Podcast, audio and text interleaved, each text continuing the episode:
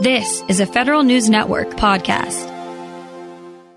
Lots of agencies are hearing chirp chirp these days, not cicadas, but alerts from the Cybersecurity and Infrastructure Security Agency. It's got a system called CISA Hunt and Incident Response System, or CHIRP. It's designed, in the agency's words, to help network defenders find indicators of compromise from two recent and broad scale attacks. For more, we turn to CISA Deputy Associate Director Jermaine Roebuck. Mr. Roebuck, good to have you on. Good morning. So tell us about Chirp tool. It's designed to help agencies do what exactly? We developed CHIRP as part of our ongoing support to federal departments and agencies affected by threat actor activity associated with certain versions of the SolarWinds Orion platform and the Active Directory M365 compromise. CHIRP is essentially a forensics collections capability that is intended to help network defenders find indicators of compromise associated with the attack. And is this something they install on their own networks, or is it a piece of software they download? How does it work? That's a great question. This new resource is an outcome of our team's focused and ongoing commitment to support federal Ds and As. During the response efforts, we quickly realized that a subset of potentially impacted organizations likely lacked the capability to perform the level of forensics analysis necessary to determine if their uh, machines were compromised. Uh, to address this, we decided to develop something simple that organizations could run in order to help them make that determination. Within CISA, we have a talented group of individuals that developed this program, mostly in Python, in order to scan for signs of APT compromise uh, within on premises environments. APT compromise meaning? Advanced persistent threats. Got it. Okay. And what specifically is the threat from the SolarWinds hack? We've heard so much about it on a grand scale, but what can it actually do if a threat from it advances and persists on your network? So, with this particular activity, uh, what occurred was essentially uh, a software supply chain attack. So, the attacker was able to embed code within specific systems. And essentially, what it did was when organizations downloaded what they assumed to be secure code, essentially allowed a backdoor for threat actors to be able to get into these environments. Uh, once they're in these environments, they're able to move laterally throughout the environment and basically take control of an enterprise environment through theft of credentials, etc. In other words, the downloads that an agency would do thinking they were secure, they would still get the download, but they would get something extra that they weren't aware of. That's exactly right. And is there any knowledge at this point, any figures on how often this has actually happened? Or I guess maybe you need the CHIRP tool to find out. So I don't have the necessary metrics to explain how often this does happen, but the Chirp tool was developed specifically for this campaign related to SolarWinds. So essentially what we did was we compiled a number of different indicators, TTPs, etc., uh, and put the most common ones into a package so that organizations that didn't necessarily have full forensic capability, they could use this platform to make a determination as to whether or not they have a problem. From there, we provide them with instructions on how to use the tool, and uh, we also offer assistance in the form of, you know, contact CISA, and that way we could potentially advise you on follow-on steps. And is this something that would become part of the CDM program, for example? Would you want to have it forever in place to keep checking? What's unique about Chirp and the way that we developed it, uh, it essentially can be used for more in the future. So essentially, what it does is take uh, any sort of indicators that you can throw at it, depending on whether or not it's compatible, and you can essentially look for other things.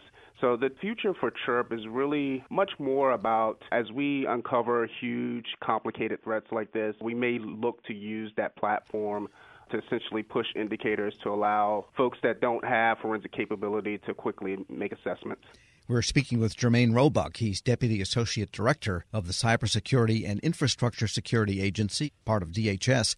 So, in other words, it's almost like Chirp is a microscope, and you can just change the slides depending on what bacteria you're having people look for. That's a very good analogy. That's exactly right.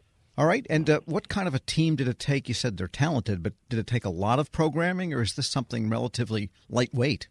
Uh, it was not lightweight. It did take some programming talent, but fortunately, we have individuals that we use to do uh, analysis during incident response engagements that also have the capability and the ability and education to write and develop programs. So it took quite a bit of time because obviously, when we create these things, we're very careful that organizations, when they run it, to make the risk low that it might have negative effects.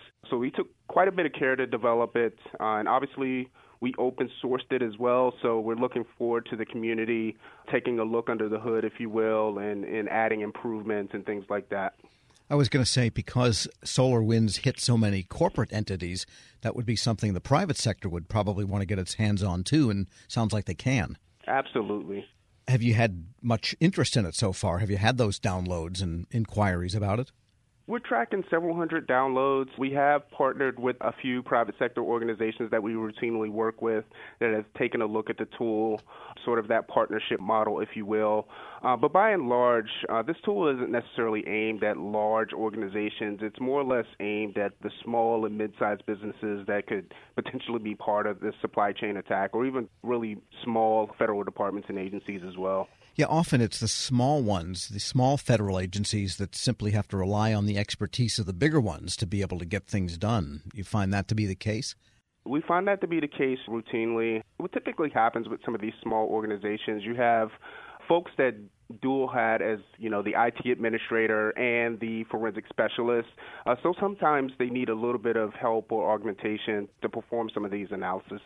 And in giving the instructions to agencies on how to use the CHIRP tool, do they also know what to do if something should turn up that an APT is found using the CHIRP tool? Yeah, that's a that's a big part of it. So uh, what we've instructed departments and agencies to do is that if they should run this tool, there's instructions on how to contact CISA. Uh, so if they do see something, uh, they do have the ability to reach back to CISA where we can provide uh, follow-on instructions safe to say that you are gathering instances of what is found using chirp so that you can get a better perhaps understanding of the extent of what SolarWinds might have done in the federal government or i guess throughout the world for that matter. Yeah chirp is more of that quick gut check to see what's happening on that box. In order to really peel back the layers of the onion to identify what may have taken place in these environments the follow on actions are typically where we send forensic specialists in to further dissect the devices and to further look throughout the environment for additional indicators. You'd probably want to get your hands on the code that is found so that you can better understand the structure of the threat itself, too, I imagine. Yeah, that's a very big part of it. So uh, essentially, when we're able to pull back the uh, offending underlying code or backdoor, we're able to assess what additional functionality may be there. So That's also a big part of trying to understand what the threat actor capabilities may be on that device to further their additional goals uh, within an environment. And what are you cooking up for the next project? It's on a case by case basis. So, as we get uh, new compromises that come in, we assess whether or not there are tools available to be able to counteract the threat or investigate the threat.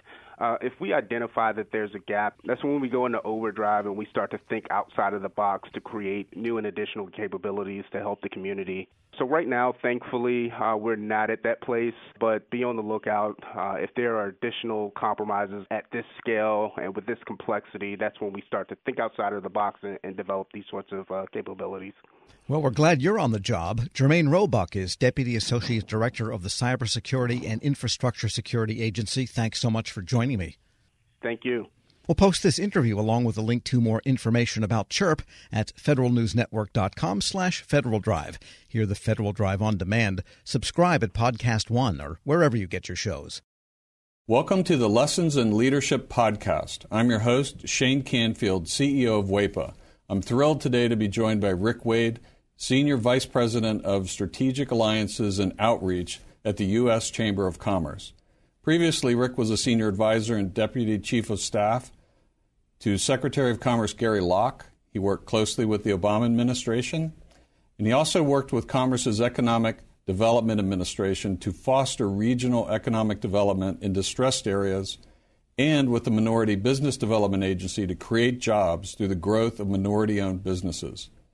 He received a BS from the University of South Carolina and an MPA from Harvard University. Rick, welcome and thanks so much for joining me. And thank you so much for having me. Look forward to the conversation. Rick, in today's environment, leaders have had to adapt and find new ways to lead with transparency and empathy. But can you tell us a bit about how you've adapted your leadership style? You know, this past year has, clearly uh, presented some unique challenges that uh, certainly me uh, or I, as a leader, uh, have had to adapt. Uh, you think about a pandemic, for example, that has uh, placed us in probably one of the most challenging circumstances is sort of lead in a virtual world now. I've not been in my office uh, for nearly a year. And, and the idea that we don't have the human interaction, uh, which I think is very important when you think about the I- empathy that is a, a, very important value of leadership. So trying to lead from a virtual uh, environment, Shane, and be empathetic and be sensitive to the needs of others has presented terribly difficult challenge. One of the other defining uh, moments, I think, in our time uh, that has dictated uh, a change in leadership, if you will, uh, was the murder of George Floyd. I think it created a whole different consciousness uh, in America and certainly within me uh, about the importance of being empathetic in, in, in the way I lead, to be inclusive, to be to, to lead in a way in which you're very sensitive to the impact of your decisions uh, on those on others uh, across our community. So it certainly has been a challenging year uh, to adapt, uh, but I'm happy to say that uh, I'm still here and we're moving forward. Perfect. Throughout your career, what have been some pivotal moments or lessons learned that have shaped the leader that you are today? You know, there have been so many moments, Shane. I, you know, I grew up in rural South Carolina uh, quite honestly, at a time when I, I mean, I saw what legal segregation was. I mean, I, I wasn't able to go to an integrated school until middle school, being bused across town. And I remember, as strangely as it may sound, uh, in 1979, I wanted to run for vice president of my student body at Lancaster High School, a little rural school. And I had to run on the ballot as vice president black, literally. And there was another candidate who ran as vice president white. And the irony of that story uh, is that the following year, I ran for president and I won overwhelmingly. That was a lesson for me in leadership. And, and the lesson there was, you know, perseverance, uh, have the tenacity, uh, have a vision, and overcoming barriers. And, and I didn't let the idea uh, that the construct that I had to run as vice president uh, uh, deter me from reaching my bigger dream which was to represent students. So I know that's a, that that perhaps may be a small example of leadership, but it really did define how I view myself, uh, the vision that I have, uh, my willingness to to fight for change, and that was that was the beginning. I think that set the foundation of how I lead. And there've been so many other moments. Uh, one of the most defining moments for me personally was uh, the, the, the massacre at Mother Emanuel Church in Charleston, South Carolina. A very close friend of mine, Senator Reverend Clementa Pinckney, who lost his life, and and it, it conjured up again these issues of how deep the divide in terms of race in America is, and but it also inspired me to lead even more and to lead harder and to lead with diligence and vigilance uh, to help close that divide. So there have been so many defining moments uh, uh, in my career. I, I will tell you, even uh, after the murder of George Floyd, and my role at the U.S. Ch- Chamber of Commerce, uh, to galvanize the business community, uh, inspired by that tragedy. And now we have a whole broad, historic, sweeping, what we call equality of opportunity initiative that I'm leading, that I that that, that I was inspired to develop, and we're bringing together corporations from across America to address what we call equality of opportunity. So my point there, I think, with all of these moments, they've all been pivotal moments at different parts of my life, my career, my journey, and I've seized those moments to make the best uh, of, of them of, of what I could. That's fantastic. It's a great, great answer. Many stories. Thank you very much for sharing that. Um, who is the most impactful leader in your life, and what quality did you admire about them? You know, I, again, I, I, can't say that I had, I had just one, but I would tell you the one person who uh, who had whose historical leadership has inspired me the most, and that is the leadership of Dr. Martin Luther King Jr. And there's so many attributes there that are consistent with my values. But the one the one part of his leadership was vision. And I I mean the idea that you can have a dream, which we often define and think of his big I have a dream speech. But I think that's a really important attribute of leadership, Shane, that you can sort of see beyond the challenges of today and see a better future for people and for yourself. So the, the idea that leaders have vision uh, despite the challenges, is seeing a forest despite the trees, it's seeing an opportunity despite the barriers. And that that attribute, I think, is one that that I embody. I mean, I, I am very optimistic, uh, despite the challenges, despite the circumstances. So the whole notion of vision uh, was a very important attribute that I I learned and that I've tried to emulate from the leadership of Dr. King. Wow, fantastic. And as someone who's got an extensive background in federal service uh, and out of federal service, what advice would you give to feds looking to develop leadership skills? And, and you can talk about mid career, senior career, early career. Um, what comes to mind there? Yeah, listen, I mean, you're aware that I had the, the, the fortunate opportunity. We didn't have a Secretary of Commerce when uh, President Obama, uh, of course, I served as one of his senior advisors, was inaugurated. And the president asked me to go to the Department of Commerce to hold the fort down. And that was one of the most exciting experiences in my entire career. Not just for the title and, and, and the wonderful experiences, but I understood the value of federal employees. And, and folks forget sometimes, Shane, that we political appointees, we come and go. But the folks who, who are grinding every day, who are at their desk no matter rain, sleet, or snow, uh, who bring innovations, but yet don't don't get the credit for it because the political appointees get all the credit.